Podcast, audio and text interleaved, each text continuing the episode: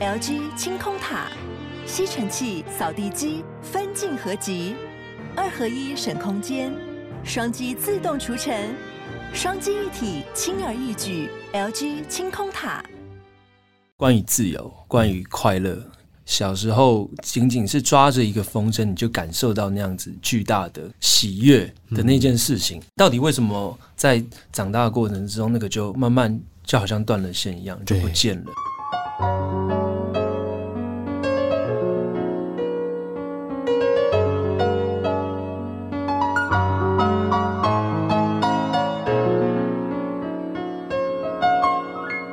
记得告白才有未来，欢迎收听《告白那一刻》。嗨，我是那一刻，希望你今天都好。今天来的这个人呢，我对他的吉他很有印象。他说那是他的第三把吉他，陪着他一路往前走。我上一次看到他吉他的时候，那把吉他依然贴了很多他过去习惯 cover 的一些歌曲。那有很多年的时间，其实他就是背着那一把吉他在街头弹着唱着。后来他遇到了一些贵人，慢慢的累积了作品，发了专辑，大家越来越认识他，越来越理解他的多元性。那从我开始听他唱歌到现在，我觉得倒是有一件事情没有怎么变，就是我觉得他是蛮温柔的一个人，不管那个歌曲里面想要传达的是积极的。是停留在那里回忆的，我觉得大概都可以感受到那种温柔在他身上。我们今天就把他请到空中来，跟他好好的聊聊这一张专辑，他在音乐上面的企图性跟多元性，还有那些他最想要 hold 住的回忆，以及不留下遗憾的过去。让我们欢迎一组黄义儒，嗨，Hello，大家好，那个好，我是一组黄义儒。好久不见，对啊，好久不见。我今天在写前面这段开头的时候，我就一直在回忆我第一次看到你的样子，真的，那也已经是三年多前，三年多前，对，好像不止一次哦，应该不止一次，好像是有两次，而且我还有去你的签唱会当主持人，对。对不对？对，啊、哦，所以那张专辑 堪称是我那阵子听过最久、最多次的一张专辑。谢谢。同名专辑在二零一八年的时候发行，嗯，但是我觉得在那个时候的访问，我可能也没有想到说，下一次我在跟黄义如聊他的新专辑、新作品的时候，居然要等到三年呢。对，因为其实这张专辑的确是沉淀蛮久的。蛮久的，对，沉淀蛮久的。但虽然中间是会有一些单曲的发行了，嗯，对，那但是因为这整张专辑中间又经过了疫情嘛，所以就一直到今去年年底才正式的发行。这段时间你不慌吗？慌啊，就是心慌，心慌，然后对，要去心慌。我跟大家解释一下，一组现在三十。嗯，呃，我最喜欢跟到三十岁的音乐人聊天。嗯，我觉得所有音乐人都知道，三十二九就是音乐作品在跟自己鬼打墙的时候。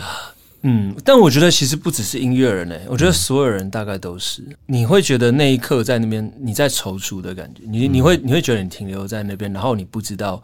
下一步要往哪里去？嗯、所以对我来讲，刚好是一个现在回，当然是现在回首会知道，就是我觉得那是一个时机点。嗯，你会好好的检视你的一切。那对我来讲，嗯、这张专辑就是其中的一个，嗯、就是关于青春这件事情。嗯，嗯对，因为很多时候你在青春当下，你不会看到。对那一片，你因为你已经沉浸在一起，你你没有办法从一个后来者的角度回头去看那件事情，啊、所以这张专辑有点像是一个后来者。嗯、呃，我即将要告别我的青春了，但是那个时候从我现在这边看起来的风景是怎样子？嗯、我觉得是有点是以这样的角度去。写这张专辑，嗯，因为在这张专辑诞生之前的一组，其实我真的是看着他一步一脚印，然后越来越好的成绩。那那些成绩当然如同我刚刚讲的，他很努力，然后他遇到了很多贵人，在对的时间点，所以那一阵子不管是贵人还贵剧啦，哦，因为大家戏剧的主题曲也真的帮了他一把，嗯、真的那个我只能留下你。对，对所以到那个时间点，差不多是在二零一九。然后我那个时候就想说啊，一组一定是趁这个时间，接下来他就会出一张专辑。然后结果没有想到疫情就来，对，然后我就困惑的想说黄义儒呢，为什么这阵子消失了？对，所以那一段面对你刚刚讲的这一种，你最后决定要去回忆青春，或是有一点点跟青春告别的这个主题出来之前，你是先去闭关吗？算吗？我觉得有点算是了。对，因为其实那个时候心想无论如何都想要做出一张就是呃新的代表作这样子。嗯、对，那那个时候我只能留下你。因为剧的关系，让很多人听到我的声音。对对，但是我自己还要想要讲更多。嗯，对，然后就开始在做这张专辑。嗯，对，那当然中间就是真的有有受到疫情的影响，的确。嗯、对，但反正终于在今年，呃，在去去年年初，对，呃，去年年底，年底今年年初 就写了这样，嗯、就出了，终于可以发行这张专辑。这张专辑叫做《清空》。嗯，然后我本来。就是看到这个“清空”这两个字的时候，觉得很有画面。嗯，然后后来我念出来之后，我想说：“哎，清空是在把自己清空吗？” 其实是啊，有一种有这样的感觉。你当时在设计的时候，难道有想到这件事吗？我其实没有，但是在跟企划讨论的时候，因为他会觉得说，我的这个想法某种程度上也是一种对啊，把自己清空之后再出发，嗯，是一种告别之后的重重启的感觉。嗯，对，所以。他会觉得说：“哦，这好像是一种冥冥注定，就是清空跟清空，欸、这真的很好玩哎。对啊，因为原本的清空是一片蓝色的天空，天空所以是清空。然后，可是你看我们现在刚一直在讲的时候，大家一定想到的事情是，包含我们刚刚前面所提到一组那一段时间的状况，嗯、好像是你要把东西倒掉，对，你才有办法再装进更多，对，更不一样的状态。嗯嗯。但是我觉得，由于这张专辑刚刚一组想要讲的东西是有关于回忆，有关于青春。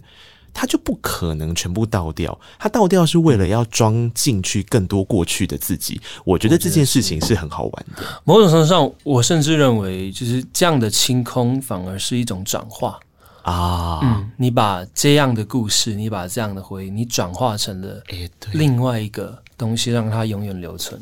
你自己可以在就是承载更多的故事，这样。因为人不可能归零嘛，嗯，就你还是你。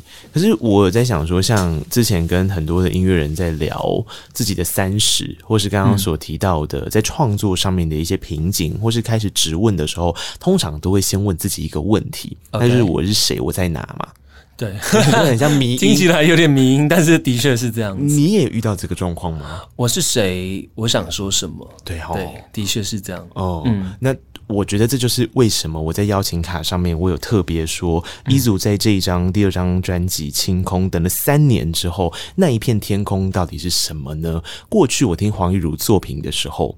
我一直有一种心情，我之前应该有跟你分享过，就是我觉得很像是你作为一个旁观者，就像过去站在街头上面弹唱这样，嗯、你看到形形色色的人，你看他们来来往往，然后你就想着这个人可能有什么故事，嗯，然后这个人可能想要说些什么，在他的这个表情底下，对，感觉比较像这样。可是你这一次，哎、欸，你很像都在写自己，哎。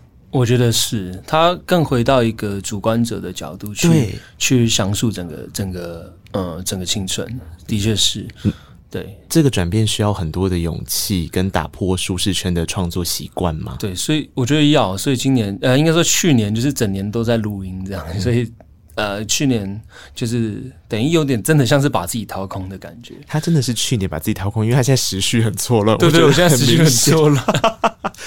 一直会讲成今年这样子。那去年自己在这样子做的时候，我不晓得啦。对于前阵子累积下来的那些声量，忽然间好像要先按下一个暂停钮的时候，自己会抖抖的吗？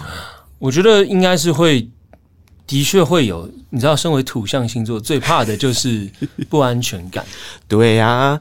未知，我就是摇摆不定，是吧？对啊，就是身为土象土象星座，真的就是会害怕这样子。但其实过了也就这样，好像也是这样。就是当当你最后拿到那个东西，你放在你手上的时候，真的眼泪就是你你也没有声音，就眼泪就两行就这样下来了。真的，小球跟我说，因为一组的太阳在金牛座，然后我的月亮在金牛座，然后呢。我的占星很多时候都是听小球告诉我的嘛，欸嗯、然后小球有一天就告诉我说：“你知道金牛座最最在乎的是什么吗？嗯、是物质。”然后所以很多人会说：“嗯、啊，好像金牛座很爱钱。”没有没有，那是一个庸俗的说法。Okay 物质的意思是指所有在这个人世间你所看得到的一切具体的成果。嗯、OK，所以它不会是心灵的成果。所以当你要讲心灵的富足的时候，你必须要先完成一件事情。OK，那，那就是刚刚一组所讲的，我觉得土象星座很在乎的安全感。嗯，比方说以一组来讲的话，好像是他完成的这张作品，对，等到他真的拿到手上的时候，他才会发现，哦，完全不一样。原来前阵子那些不安全感，最后诞生的这个东西，其实可以让自己产生更多前进的安全感。嗯，比较像这样吗？我觉得是，我觉得是你描描绘的就是很很很到位。嗯，作为一个土象星座的人，真的我真的懂。有时候也不一定真的要拿在手，而是譬如说他上了串流那一刻，你觉得啊，对，你让人家听到了。就是就是你的这些成品，其实不一定是要有形的也，嗯，它它就算是无形，也算是一种有形的东西。反正就是我我对我这阵子看起来像是空白的东西有了一个交代。对，因为你会害怕那些迂回，或者是那些就是自我的挣扎是无、哦、是无望的，是你知道吗？就是是、嗯、是无所对别人来讲是无所谓，但终究在呈现出来的那一刻，你就知道哇，原来那些都有了意义的时候，你就会。嗯啊，你就会知道啊，你的生命实践了某一个很重要的东西。呵 呵对，可是我还有一个疑问，因为我觉得这件事情也是我自己作为一个图像星座，我最害怕发生的事情.就是当我在还没有拿到这些具体东西的时候，然后我刚好在一个二十级的尾巴、三十级的出头的时候，嗯、这时候我最害怕的就是来自家人的关心。哦。我就想说，你不是说我们小编在旁边抽了一口气？没有啦，开玩笑。你有遇到这个状况吗？但我还蛮幸运的啦，嗯、我的家人都还算蛮支持我。哦、但是在第，我还印象比较深刻是在第一章之前，嗯、第一章之前就是还有没有还有没有机会发片？不知道。对，你会不会？你有没有办法撑到那个时候？不知道。对那对家人来讲，他们真的会担心。对对，他们会想说：“哇，你在做什么？”因为他看不到嘛，他看不到你在做的东西。嗯，对，然后就他说：“那你你你这样真的可以吗？”他们会担心这样子。嗯嗯、对，但也很也很庆幸，就是说之后真的有有发啦这样子。嗯，嗯 对，至少让他们看到啊，原来我原来你做的东西是这样子。他们了解了之后，就会更支持这样。我跟听众朋友交代一下，在第一张专辑发生之前的黄义儒大概是什么状态的？他、嗯、就是其实，在学生的时候就开始在街头啦。对，然后就是我前面一开始描绘的那个画面，嗯，那个就是用一把吉他，然后弹弹唱唱，然后在街头，呃，试着去累积自己的能量吧。对、啊，然后同时可能找到一些创作的创作的素材。嗯，对。然后接下来，其实他有发了一张 EP，那张 EP 有六首的歌曲。对。对，然后你看这段时间过多久，你知道吗？大概 EP 是二零一五吧，我如果没记错，记得超清楚的，真的。然后二零一，你说你我考我，我可能都 都不知道。二零一五年，对对对，我记得啊，我们聊天的时候都提到的事情，我都记得。然后还有包含在华山的时候，有没有？对对，他那时候弹唱最常去华山。对对对，对，真的，时间过很久了，哎，厉害，已经是六七年前的事情了。今年二零二二嘛，对，七年前。对啊，然后七年前这样子做到第一张专辑，其实已经过这么多年。然后第一张专辑到第二张专辑又过这么多年，对，我就觉得这个真的是图像的耐心才摸得出来的。好像是哦，拜托你下一次不要。要告诉我六年，你才要再来跟我见一次面哦。我希望可以快一点，我希望可以快一点。对，今年希望还可以再来。但是也有点太快了。但我真的觉得也也是有点太快了。这一次交出了《清空》这张专辑，我觉得因为名字的关系，所以整个的感觉在视觉上面也相对的好像变得比较日系，对不对？好像是。啊，听说现在变伊族桑。伊祖桑，对，还蛮多粉丝就会称我艺术上的，因为其实很多人就说我换，因为我换了一个发型，然后就是他们说哇，真的有够像日本人这样，而且我意外的发现非常的适合诶、欸、啊，是吗？对啊，可能因为我自己也很喜欢日本的，不管是电影啊、小说，嗯、就是受这个文化启发，是从青春的时候就一直受，一直有在接触，对。到直到现在，所以我觉得。嗯那个那个养分是一直都在。的，嗯，所以写出来的歌，很多时候其实我甚至会用日文来写歌，但我不懂日文，哦，我不懂日文，对，我连五十音是什么都不知道，但是我就是在唱 demo 的时候，我就是乱唱日文，唱到我坚信我在唱日文，然后我 demo 送到公司去，公司说原来一如会日文吗？然后我制作人是非常懂日文，然后他就很坚定说没有。他在乱唱，对，大概就是这样子。可是我我觉得这好像多多少少也影响到了这张专辑，因为专辑在开门之后的三首歌曲，嗯、其实整体非常的日系，从对清空到呃让我拥抱所有的悲伤，然后再到我们等一下要听的那一首风筝。嗯，我觉得它有一点点像三部曲的感觉，有点像哦，有点像。嗯，因为它。呃，风筝其实是更早先先被大家听到，对呀、啊。但是因为从那首歌开始，呃，应该说在做那首歌的时候，我们的方向其实就蛮明确了。嗯，专辑要做的事情其实蛮明确的。那那时候又跟哲安合作，听到这个版本，我们又更喜欢这样子。对，所以他的确是有点互相关联，就是互相呃，有点像是在在做一个方向。方向的东西，这样。嗯嗯嗯，这个方向的锚定呢是怎么样去进行的？我觉得等一下可以来问一下一组。但是他刚刚有提到风筝，其实是我在这三首歌里面一直到这边，我刚好觉得说啊。对了，应该要给大家听听看，因为它成为了一种行进的力量。嗯，那我一直想要跟一组聊聊这个行进的力量中间经过了什么故事。所以现在，如果你是用 KKBOX APP 收听的朋友，我们一起来听这一首由黄义儒所演唱的歌曲，叫做《风筝》。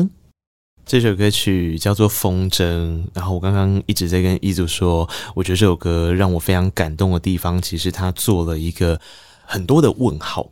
然后那个问号是先让大家去思考那个答案，所以那个问号里面有你又为什么而活着？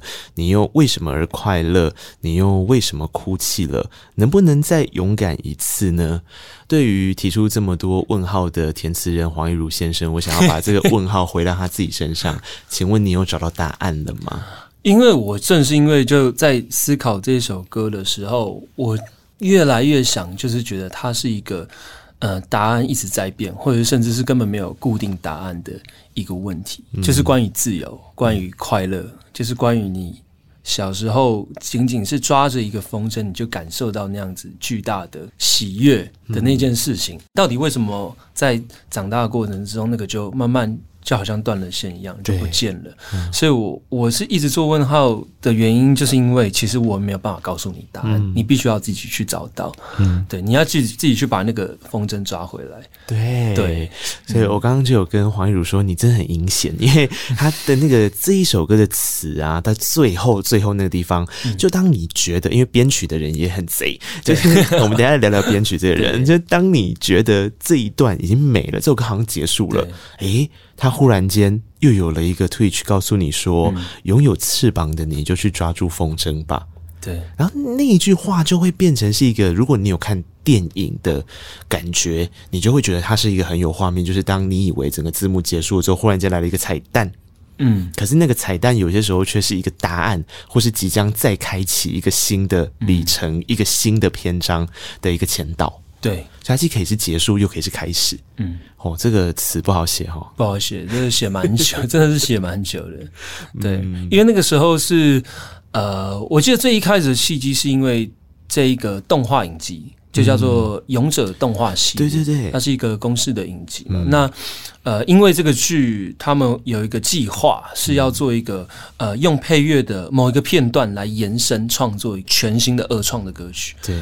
对，所以那个时候开始在思考这个时候，我就一直在思考，那平凡世界，我们现实世界的勇者，有勇气的人到底是怎么样的的一个画面或者一个人？嗯，对，所以那个时候我一直在想的时候，才往这个我们在追求自由，我们现实中的勇者其实并不是像电电影里面那样子打击犯罪，因为现实世界根本没有绝对的坏人或者是绝对的好人。对啊，其实所谓的坏人，其实在某某一个方面来讲，其实是好人。是啊。对，所以某一些层面上，好人其实也是某种程度上的坏人。所以我一直在觉得说，在长大的路上，其实我们学习到答案没有一个，嗯，甚至有时候答案根本不存在。嗯，那时候就让我们变成好像是很迷惘的时代一样。嗯，对，所以我觉得写着风筝的时时候，我一直在想说，我们在追求的勇气，或我们在追求的自由，自追求的快乐到底是什么？对，所以就把这首歌写出来啊。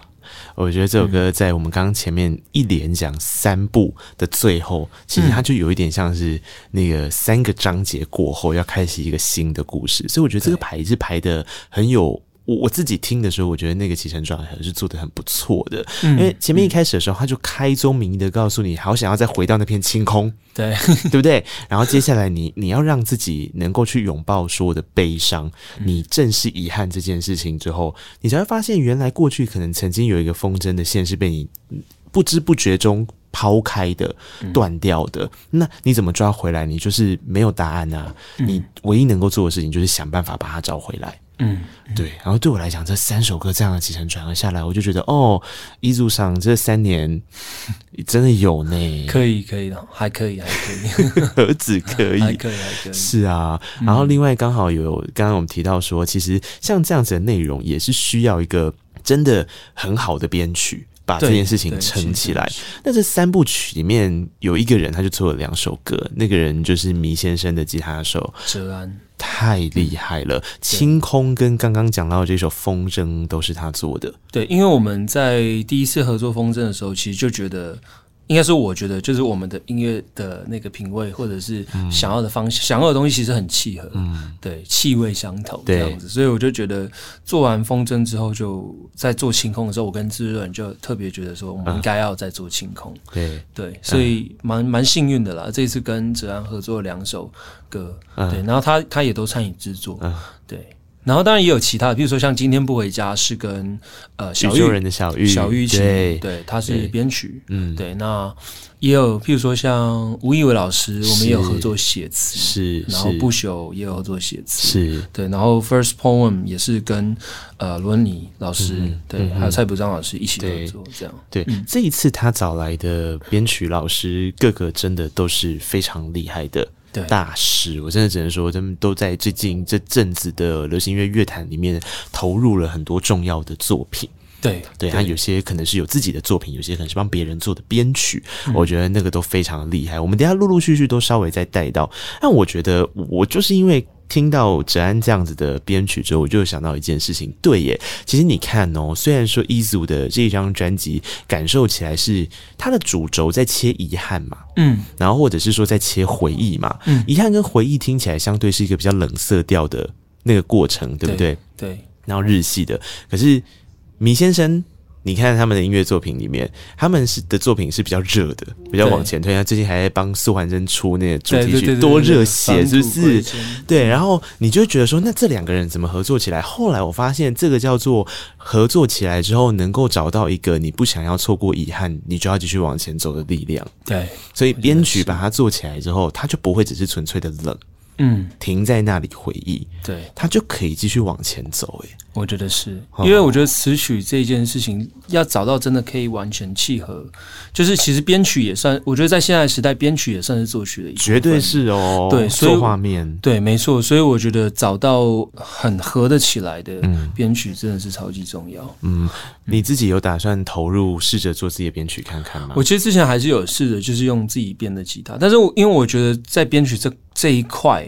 就我自己的想象，我觉得比较少。嗯、我我还蛮期待有各种不同的合作一起进来的，嗯、所以我会把编曲这一块都留到呃我们整个方向确定之后才做。啊、对，但的确，如果说在下一次或者说入下一张的作品的话，的确会想要参与更多吉他上面的啊的编曲。啊啊、对，因为我会慢慢就会嗯，怎么讲呢？越觉得越应该要回归到。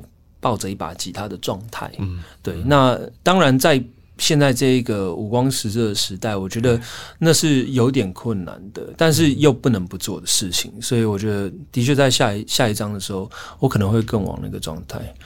对，你自己在这件事情上面会不会挣扎？挣扎，一定会挣扎。啊、但是，因为从以前开始，我自己就方向觉得很明确，我想要做一个。呃，很会写、很会唱的歌手，嗯，对。那那个时候，我一开始设定忘了设定了编曲的目标，系统设定的时候设定错误，这样子。对对，不是忽略了，忽略了。你你你刚刚其实让我想到了你过去的一篇专访，就是你自己会去说你不是一个选手型的人嘛？啊，对，就是我们都知道，其实流行音乐本来就是这个样子，呃。你要记住这个人的样子跟样貌的时候，会有不一样的方式去记住。那他会跟着这个时代，他最流行的样子是什么？然后有些时候，音乐人会陷入的挣扎是：我要迎合这个时代的方式，还是我选择做我自己的样子？好比你说黄义儒前面刚刚我所讲到那个专访里面，他所提到的挣扎，那个原因应该是因为在那个年代，就是我们刚刚说六七年前的时候，嗯，其实是选秀节目一头热的时候，对，那就是所有人好像必须要用非常华丽的呃立。刻能够抓到大家耳朵的东西，对，对你才有办法得到一个短暂的成名的机会。嗯嗯，对。可是黄义儒那个时候就倒也蛮坦然的，他就说：“我觉得我好像不太适合那样子，嗯、我还是在我街头开开心心的唱着歌。”好像是。对啊，但那个时候你要下定决心也是一个不容易的事情吧？因为那时候我想很多人一定会跟你说：“嗯、你干嘛在街头？你就去电视台，或者你你长得外表也很 OK，然后创作又是有才华的人。嗯”就有时候我会觉得创作这件事情，或者说音乐这件事情，尤其在现在对我来讲，好像它某种程度上变成一种，也是一种寻找自己的过程，这样子。欸、对，就是一开始，嗯、也不是说一开始，也许在几年前，其实我也有一个很大的希望，可以让大家跟我有一样的共鸣，嗯，这样。但现在就会有多一个觉得说，嗯，我应该要更知道我是谁。这件事情，对，对，所以其实这个意识到这件事是慢慢的在累加的。听你这样说起来，嗯、就像我刚刚讲的，一开始前面这个可能是一个比较大的叩问，后来他认清了他自己不要用选秀型的这样子的方式去让大家见、嗯、跟大家见面。对，然后到现阶段的时候，他反而会觉得说，哎、欸，那我当时好像忘记设定编曲这个目标了。那我我慢慢的想想看，我适合怎么样子的去练编曲。然后当我想要抓多元性的时候，我可能就找很多跟我一呃一拍即合的人，对，来成就这样的专辑。我对，所以我觉得。应该是说，每个人有不同的命运或不不同的适合的方式吧。嗯、我相信一定有非常多很厉害的歌手或很厉害的音乐家，也是很喜欢在竞争的环境下茁壮。嗯、对，比如说像最近最近可能像阿兰那个糖猫的，对。哇，就因为马上就被大家知道，或者像我记得是九九嘛，也是啊，对，还有惠竹啊，对对对，惠竹也是啊，嗯、就是马上就啊可以让大家看到。但但我觉得每个人有。在每个时间点，对每个艺人都有不同的适合的方式，对，所以我我倒也没有就是说下一个定论的答案，嗯、但是我就会目前的我比较坦然，就是随着命运就是变化这样子。哎、欸，可是如果你是一个这么坦然的人，嗯、你要做一张用遗憾。就是作为企划核心概念的这样一张专辑，嗯、你的遗憾在哪里？你要怎么挖？关于新生的遗憾吧。其实你你小时候不是这么果决的人吗？嗯、我不，我觉得我不太算的。嗯，今年有时候还蛮硬的啊。啊，对啦，对啊，就是。嗯对，就是就是给这样子，但那个遗憾，我觉得每个人都会有不同的答案。嗯、所以，即使是我在录音的时候诉说我自己故事，我相信，呃，所有人在听的时候想的应该是他们的故事才对。我觉得是，他们会带入自己的情感的，所以这个就就就不需要靠我帮忙，对，大家会听到自己的遗憾。我觉得土象星座的人很会催眠自己，就是说，嗯、呃，我我们那些遗憾都是要让我们长成现在这个样子，很容易啦。好，我自己都是这样催眠我自己的啦。所以有些时候可能当下想想，哎，好像是哎，如果这样听起来，这个部分好像是遗憾。所以你遗憾到底要怎么化解，或是你容易因为哪一个领域而遗憾呢？我今天就很好奇，嗯，我就想要听一看大家的想法。然后我现在就要请易组长跟我做一个。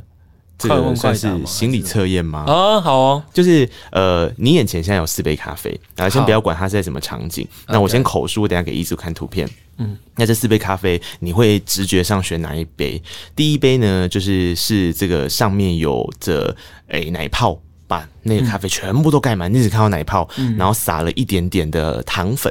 OK，然后第二杯咖啡是一杯黑咖啡，因为你看到了一半的黑咖啡，然后另外一半就是泡沫，黑咖啡冲下来的那个泡沫。OK，好，然后第三杯你不确定它是拿铁还是咖啡，因为它上面全部都是泡沫，可是不是奶泡哦。嗯，对。然后第四杯是有拉花的一杯咖啡，那你自己直觉上你会想要选哪一杯呢？我给黄雨茹看一下，我看一下哦，我看有没有选的跟我一样，B 吧。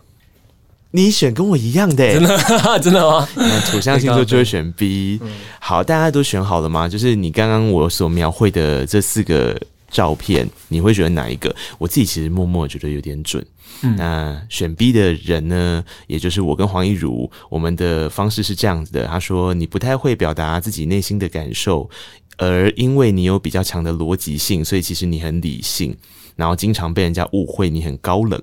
其实外人不知道，你只是缺乏安全感而已。你看，哇！因此你更愿意活在自己的世界里，外人很难进入你的内心。至于相处多年的朋友，才能真正的了解你。很多时候，其实你并不喜欢这一点，但是你也没办法，就是这样，就没办法。欸，好像是哦。他其实这个部分蛮准的，蛮准，蛮土的。看大家在旁边笑就知道，是吗？是准的吗？对吧？对吧？哦，旁边的这位小编，小编，对，他说很准。对，所以如果是你的话，你选哪一个呢？对不对？好，我也要告诉听众一下，服务他们一下。好，我快速的讲，如果你是选第一杯，有没有？你那个上面全部都是奶泡的，是你是一个注重自己形象的人，很在意别人对你的看法，尤其害怕当你表露出自己真实想法的时候被别人笑，你有点害怕亲密关系。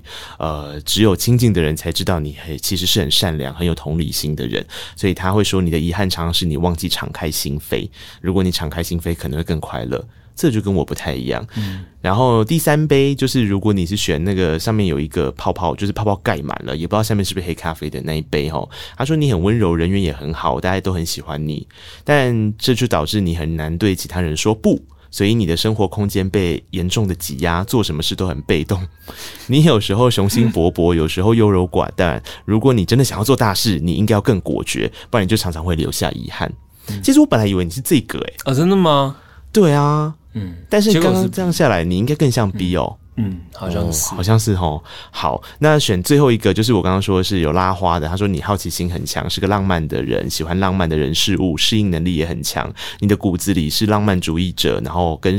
谁比起来都很会享受生活，然后你会常常看到这个顺风顺水的样子，世界在你面前就比较浅，你不会看到那个事件的本质，所以遇到意料之外的困难，你就会心浮气躁，所以你常常遗憾就来自于你忘记要在这个时候把自己的心静下来，那这就不是我，对，这也不是我。某种程度上是蛮准的，是哦，真的蛮准。如果照我们刚刚这样子聊完之后，好像的确是呢。嗯嗯嗯。所以对你来讲，比方说像用歌曲把这些遗憾给记录下来，其实就是一种不要让这个遗憾持续的一个过程咯。我觉得是一种转化了，嗯、我觉得是一种转化。就像刚刚说的，的确是一种对青春的告别，这样子。对对。所以我觉得，其实不管是不是在。青春后期，就我们可以说后青春嘛，嗯，或者是说正在青春，我相信听起来都会有不同的感受。因为我接下来要带来这首歌曲，就是我自己在想遗憾的时候，我想说他是怎么看待这个的？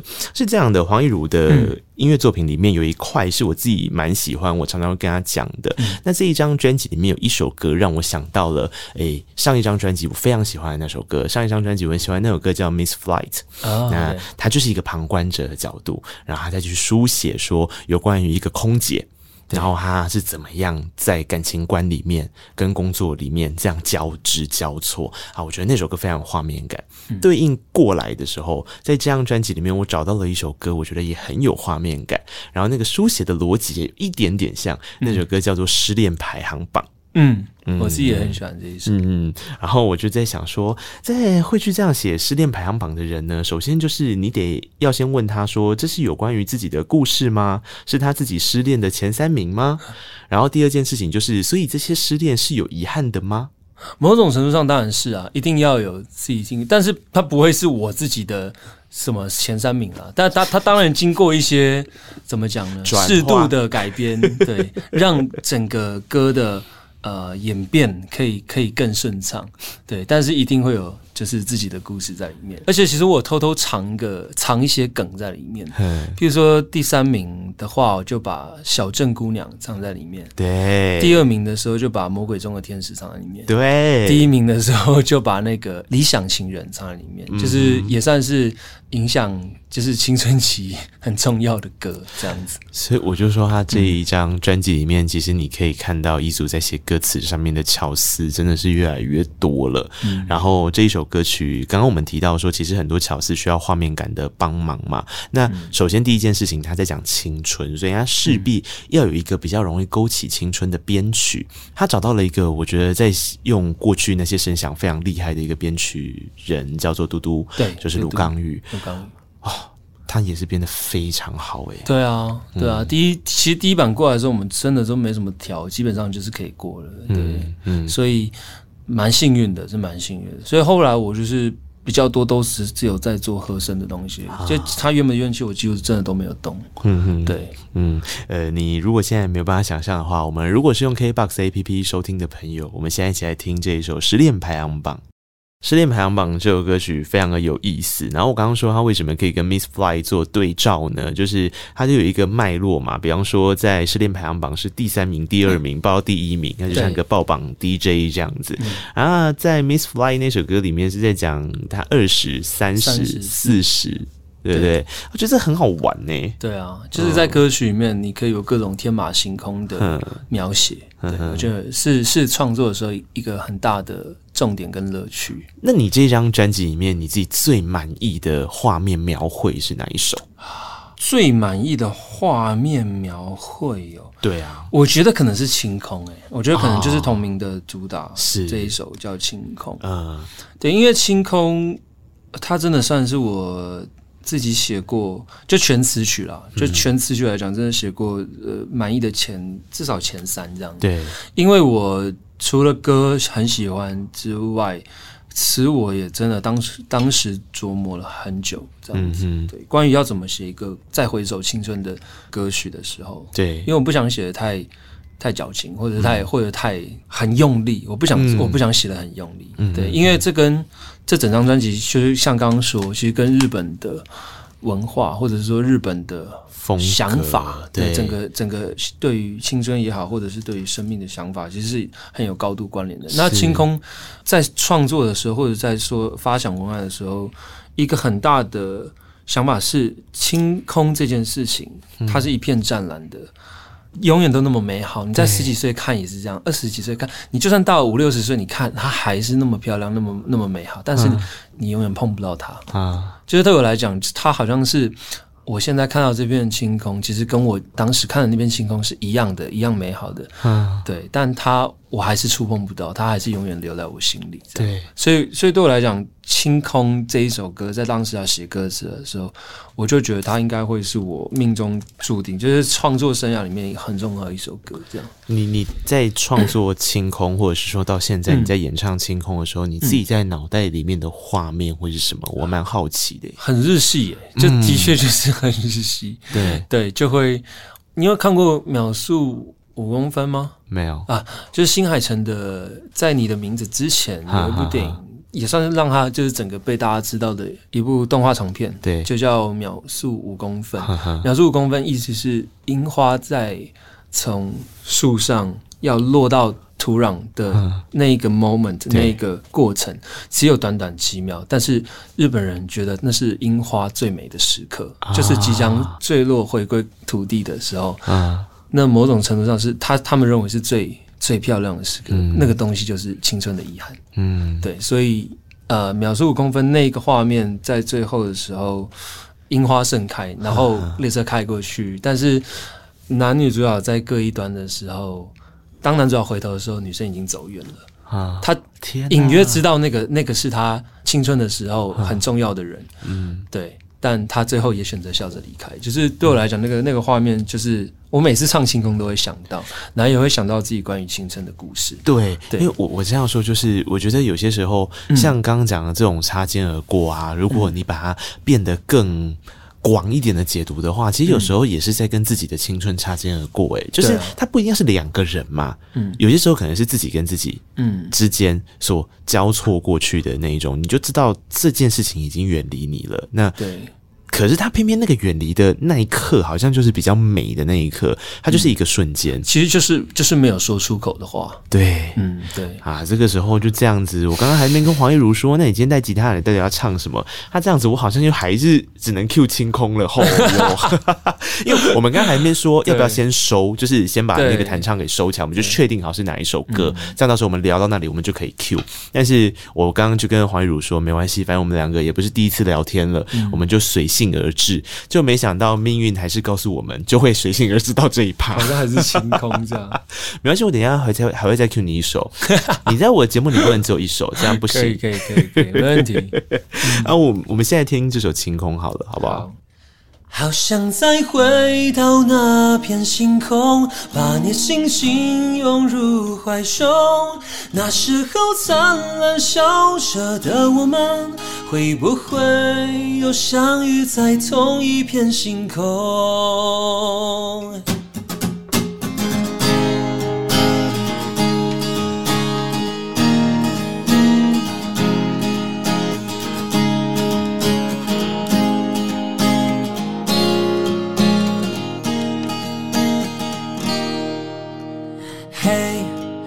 听见了吗，蝉鸣灯声下，那年的我们对流星许下一样的愿望，忍受红了风，雪拂过寒冬。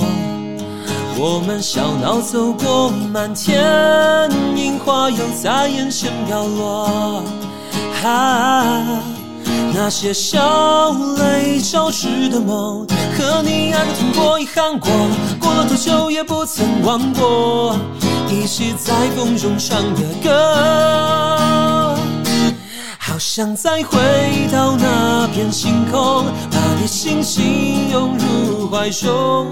我们曾一无所有的深爱着，却傻傻的走掉。好想再回到那片星空，把你紧紧拥入怀中。那时候灿烂笑着的我们，会不会又相遇在同一片星空？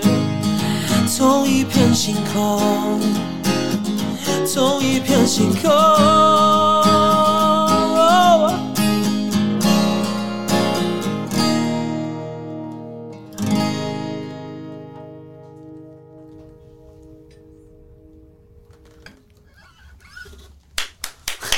啊，不是，我跟你说，我每次啊，就真的是。最爱跟黄义儒聊天的时候，中间穿插着他自弹自唱。我觉得那个真的就是，你知道人从哪里开始，嗯，然后你只要进入那个状态的时候，它其实就会回到你最开始最纯粹的样子。对。然后刚刚一组所讲到有关于清空的故事的时候，又是跟最开始最纯粹这件事有关的时候，嗯、你知道这就叫做人歌合一。真的，现在现在就是对于这件事情更更清楚、更明确。嗯，对。其实，在前两年，就尤其被疫情影响这两年，其实很容易就是会迷失。嗯哼嗯，对。好，那既然刚刚黄一如送给节目这一首《清空》的自弹自唱版本，嗯、那这样好不好？嗯、我也来送你一个东西，我来送你《清空》的特别版。好想再回到那片星空，把你轻轻拥入怀中。Hello，一如，我是凯莉。我叫做小杨。我是 BB，我是娟娟。好，我是袁婷。玉红就是在一间金门高粱酒吧跟你喝交杯酒的人。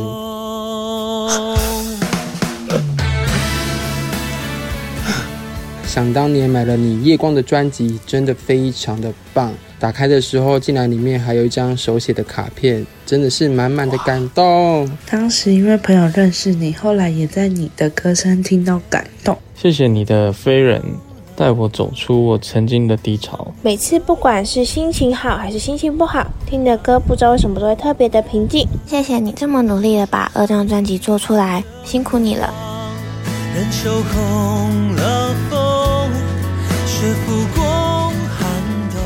在我大学这四年里，唯一不后悔的就是喜欢上你。非常崇拜你的精神，坚持自己的目标，一步一步的往前走。谢谢你让我可以在我的青春里面无畏惧的往前冲，然后也希望在未来，你可以在你喜欢的这片青空底下继续努力，继续创作，继续做你喜欢的事情。不管多低潮，都不要忘记还有我们这些粉丝在你背后支持你哦。身为骨灰级粉丝的我，一定会一直支持你。未来也要继续加油哦！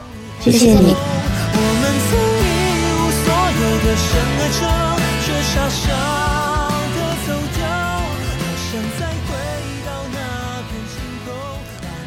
不行，真的很感性。这个就是安全感的来源，嗯、你知道吗？真的，真的。嗯，送给黄一如。不行，我要那个一下。对，每次没有，每次看到，每次听到，就是。大家的都会都会很感动，嗯，对，其实真的，我觉得可能还有一个原因，就是你跟你蛮会讲话的，对啊，他们讨厌哦，没有，都怪他们，真的都怪他们，没有啦，就是每次其实听到，尤其是在自己创作的过程里面，嗯。嗯，就是每次收到大家的信啊，或者收到大家的私讯鼓励。嗯，其实都很，其那那个对对我来讲都很很宝贵，这样。嗯嗯，哎、欸，这个节目习惯性的会送来宾一个东西啦，你说泛类吗？就是习惯性的送。对对，激动大哭，对对对，激动大哭。没有没有没有，呃，对对对，我我我们每次会去想说，嗯这个歌手可能在这一次的创作里面，他很在乎什么 OK 那他他在乎的事情，或许是他想要传递一个画面给大家。这个画面是他经过了这一些时间，嗯。不会全部都是挫败啦啊，但是有一些时候难免会自我质疑。那他质疑的时候，他记住了这个质疑，然后他记住了过去青春有一点遗憾的时候，他记住了他当时在街头弹唱时候的那个初心跟感动。那这些东西他们有听见吗？那些我唱出去之后所接收到的那些人有接收到吗？有产生自己的画面吗？我一直觉得这个好像是这一张的黄义如最在乎的事情。嗯，所以最后我就想说，好，那我就给那些听着专辑的人来聊聊这件事吧。哎呦啊，结果没想到聊出来还真的是有那些画面在呢。需要一杯金门高粱。对啊，是不是需要一杯金门？哎，那个真的是骨灰级粉丝，因为他讲出了你 EP 的名字，就是我们刚刚前面讲。很多人的起点可能是呃那个偶像剧认识主题曲认识黄义儒啊，有些人可能是第一张专辑的时候，但是要再早一点点是在那个 EP 认识你的哦，那个真的是可以自称骨灰级粉丝，真的是对骨灰级粉丝，好感动。嗯，对，但他可能会比较在意的事情是你有没有记得跟他喝过交杯酒。我好像印象中真的有这件荒唐事，那到底是什么？我记得是不是在华山啊？好像是吧？你是干嘛在华山跟人喝交杯酒啊？我我真的忘了，我 我真的忘了，好像好像是蛮呛的时候这样子。对不起，不是在华山，我想到了，是在前两呃前前两年，好像是前两年。嗯有一个表演出，就是金门酒厂找我去的演出，在一个类呃小 bar，他们做了一个小的 bar，在台北吗？在台北，嗯，好像在哪个哪里忘了，但反正就是去对在呃演出这样子。那我就问你嘛，嗯嗯，那你演出归演出，你就唱个歌啊，你跟人家喝交杯酒，因为我觉得那个那个感觉很近啊，然后就是觉得应该要跟大家。就是让大家好好的互互动，让大家好好真的就是接触到，嗯，对。然后我忘了是忘了是做什么，对，反正我真的，对啊。可是我那天应该也没喝，也没有喝酒，但但我真的有记得，我真的有记得，就是喝交杯酒。所以，毕竟跟歌迷喝交杯酒这件事情，不是一件寻常的事，不是一件寻常的事。我想说，你之前在华山弹唱的时候发生的不寻常事已经够多了。但我觉得是对，但我觉得是这样，因为。也也有可能是因为星座关系，但但我的个性就是，如果台下的观众给你回应，我就会给你更多回应。就是我觉得它是一个相辅相成。如果我今天是台下的观众，他们就是一副啊呃，也不要说一副，就是比较冷静，或者是路过啦，对、嗯、的的话，我可能就不会试出太多的。我懂，对，不会跟大家有太多的呃连接或接触。嗯，我就觉得那我就是把我的歌唱了。但如果今天台下其实很热情的，我我自己会会更毫无保留。我觉得那也是一种被感染到那个氛围吧、嗯。我觉得是，我觉得是对。好，那我送你这个礼物就更有意义了。对啊，就是让你感染到这个氛围。我我觉得啦哈，我后来有想到，我知道你还可以再弹唱哪一首歌曲。OK，嗯，不知道为什么，我就一直觉得，只要黄玉如一开始弹吉他的时候，他就变得很温柔。然后我就有在想说，那个温柔可能就是来自于当你跟你的音乐。想要被大家听见的时候，他所累积起来的那些总和吧，嗯、然后那那个总和是，就像我刚刚说，不管今天你在唱着的歌曲是很积极的，是很快乐的，是很温柔的，是很悲伤的，嗯，他好像最后总结出来就是，那就是黄义儒在唱歌的样子，然后那个样子就是很温柔的，嗯、我觉得是，好像是这样吧，因为刚刚听歌你看的话就应该更准确了，这样。可以呢。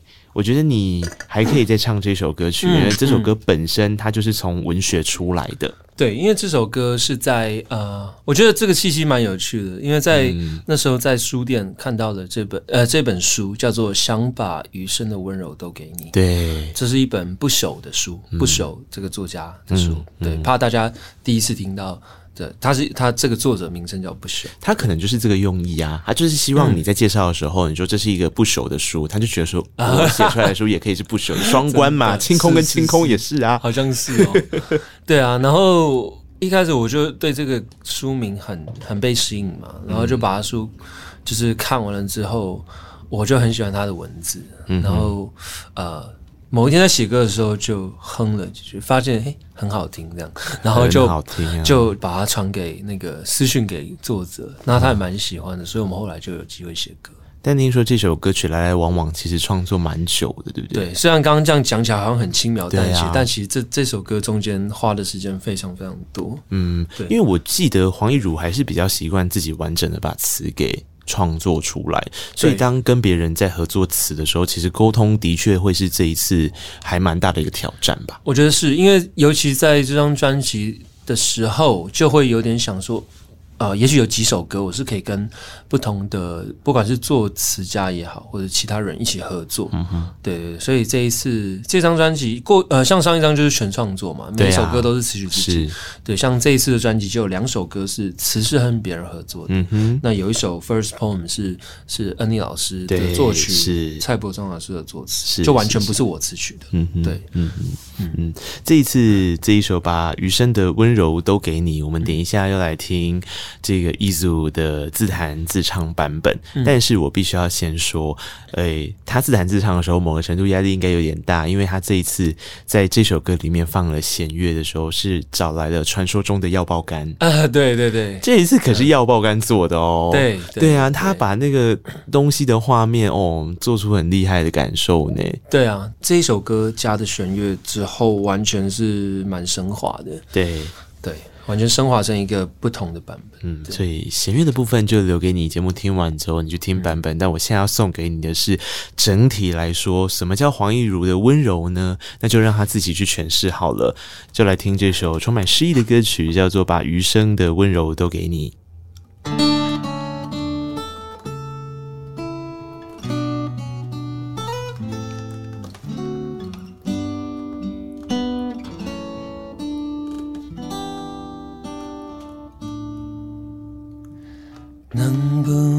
再让我唱一首情歌，对你说，爱是如何？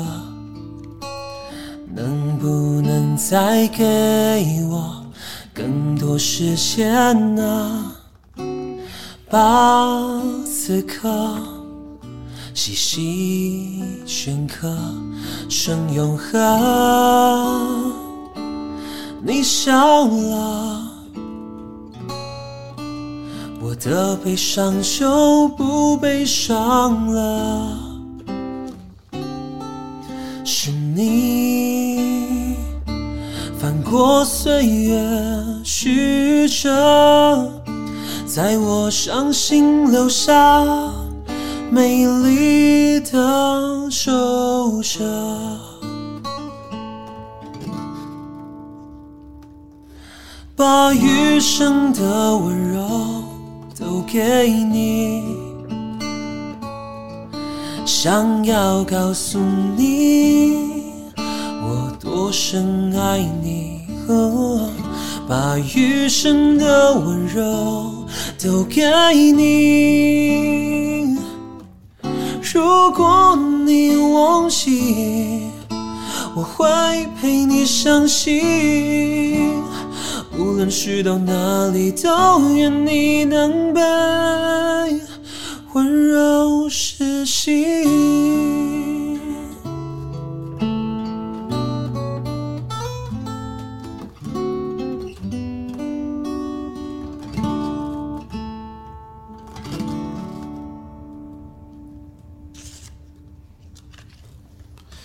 唉，这谁听了能够不融化呢？谢谢。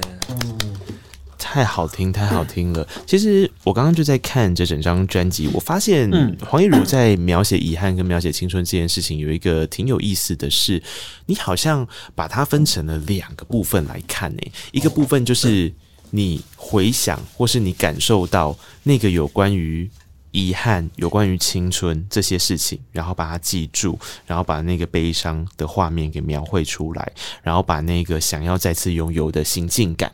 就是你走到现在的那个过程，嗯、那个交错，就我们刚刚前半段很多在描绘的是。嗯、可是我觉得这张专辑的后面几首歌曲，其实带着一点点的微光。那个微光的意思是说，好好比刚刚讲的那一首歌曲好了，它其实是在做一个珍惜当下所拥有。嗯，我觉得在歌曲的后半的时候，其实呃，我的安排是一种祝福吧。对，嗯，像把余生的温柔都给你，嗯、它其实是是一种祝福的心情去唱这首歌。嗯、就也许我们呃没有在一起，我也许我没有没有走过一辈子，但是对你要知道，我永远记得你。对、嗯、我觉得它是一种祝福。那 First Poem 也是，它是一种回归到最初的初恋的那那样子那样的心情去唱那样的歌。嗯嗯，嗯对，所以我觉得的确在歌呃在专辑的后半。他的确是比较一个祝福的心情，是啊，是啊，然后包含着我觉得跟这两首歌曲可以对话那首歌叫《美好年代》。对，其实当初在写的时候，我是因为特别对爱情的永久这件事情有一个美好的想象。其实也不是美好的想象，就是当初看了一个网络短片，就是一个老奶奶在对一个。呃，一个老爷爷在对一个病床上即将要要别于世的那个老奶奶唱了一首就是完全不成调的当初的定情曲这样子，然后那个也是眼泪哗啦哗啦，对，因为哇，那个好诚挚哦，他那根本。也不太像是成了调的歌，嗯、但那个就是音最直接的音乐，嗯、就是你回过头，你知道音乐可以有这么多技术，有这么多的制作的过程之后，你会发现话，其实你这些都是比不上那样子的。最直接、诚挚的表达，对、嗯，所以会他那个那个同时也让我会有更多的反思吧，这样子，嗯、对，所以美好年代是基于那样子的的情感下去写，这样，嗯嗯，其实这次一组他在他最原本保有的那个呃样貌的情况之下，嗯、他加入了两件事嘛，第一个就是他。让更多的自己放进来，然后有一些故事，他把自己放进来之后，接下来在做的事情是他保持一个开放的答案跟态度，就是你自己怎么解读它，嗯、然后你自己跟你自己的情感怎么样去做连接，然后再加上找了很多的编曲老师，嗯、把这些画面变成是一个更立体的、更具象的感受，嗯、对，然后最后他似乎像是有一个答案，又像是没有一个答案的告诉你了。我们接下来要播的这最后一首歌叫做《拥有你的青春不遗憾》。嗯，我觉得这个是一个很有趣的事情，很有趣。嗯，因为当然是遗憾的啊。对呀，对呀。对啊，所以、啊、所以你看，你看，我觉得就是，我觉得一直有 get get 到我我刚刚抛出来的问题，嗯嗯嗯、就是知道你想问什么。因为因为从头到尾，我们都很确定，遗憾不会没有，遗憾也不会因为产生的一张专辑它就消失。嗯，但是你怎么样去看待这个遗憾这件事情？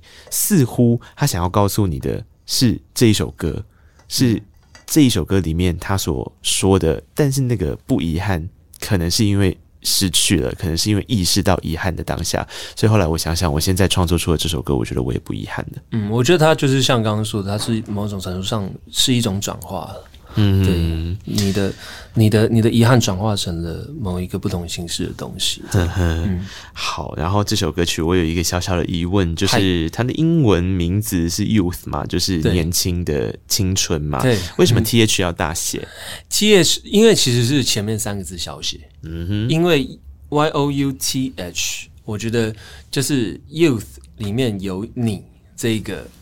构思我自己蛮喜欢的，所以那个时候我在取英文名字的时候，啊、就把 Y O U O U 小写，然后让 T H 保持大写。对对，就是把 You 凸显出来啊！你看这个人真的是处处藏巧思，而且 T H 某种程度上它也是一个名次的的那个英文嘛。对，所以就只有你这个名字，所以某种程度上我觉得它是一个还蛮有趣的名字。唉。今天跟黄义儒聊这张专辑的时候，其实我蛮感动的，因为我觉得每个人哦，在每一个关卡做选择的时候，通常我们会在往前看自己期待的样子，然后你想要去争取那个期待的样子。可是你怎么样在自己好像看似已经可以四平八稳的、很顺的继续往前走的时候，你愿意回头看一下，你愿意停留下来等一下下。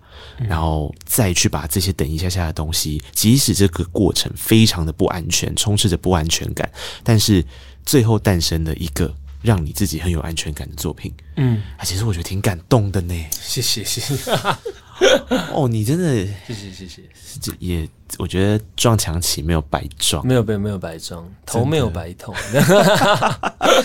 所以我想，如果如果你真的听完我们的这一场访问之后，嗯、你可以再去听听看。我觉得从一开始初期的黄一如，不管是首张专辑的黄一如，或是更早一点点，其实你去看网络上，他还是有一些弹唱的影片，嗯、然后包括他这阵子呃前几在。几个月前、几年前都还有 cover 影片嘛，吼，去感受一下他怎么样去看别人的歌，然后唱别人的歌，然后再去感受一下他自己的作品经历过了什么样子的转变。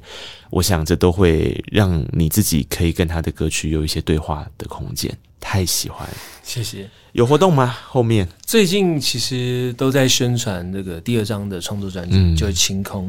那后面可能还是会希望可以在二零二二有有演唱会了。对，啊、对，但这个真的要看状况，对，要看状况，但是会希望。上次的专场已经是二零。有没有一九啊？呃，二零一九的时候，我第一次在 Legacy 有开。对啊，对，然后呃，之后二零二二其实也有，但是和小魏和。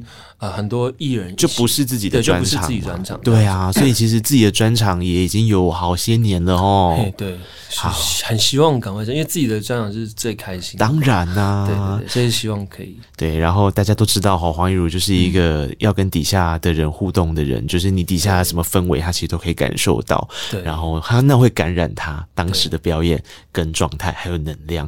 所以作为他的歌迷，非常谢谢你们今天录了这个惊喜，在节目上面能。能够呈现给一组，然后也希望你们能够继续支持他，让他继续有往前走的力量喽。嗯，感谢你们，非常谢谢黄一如今天到空中来，谢谢你，谢谢那个。哎，我下次没有要再等三年哦，时间管理又管理好。好，不是土象星土象星座回归到理理性的那个角度的时候，就可以当 PM，你给我管理好，真的真的。好了，开玩笑，非常谢谢一组，我们下次再见了，谢谢那个，谢谢，拜拜。哇，你真的听完这一集的节目啦？那表示你真的是我们的忠实听众哦，非常谢谢你。现在可不可以让我要求你多做一件事情？请你到 Apple Podcast 点下五颗星，然后留下你的评论。你也可以到 Mixer Box 找到我们的节目啊，那就可以在下面留言跟我们互动分享哦。各大平台也别忘了订阅，才不会错过精彩的每一刻。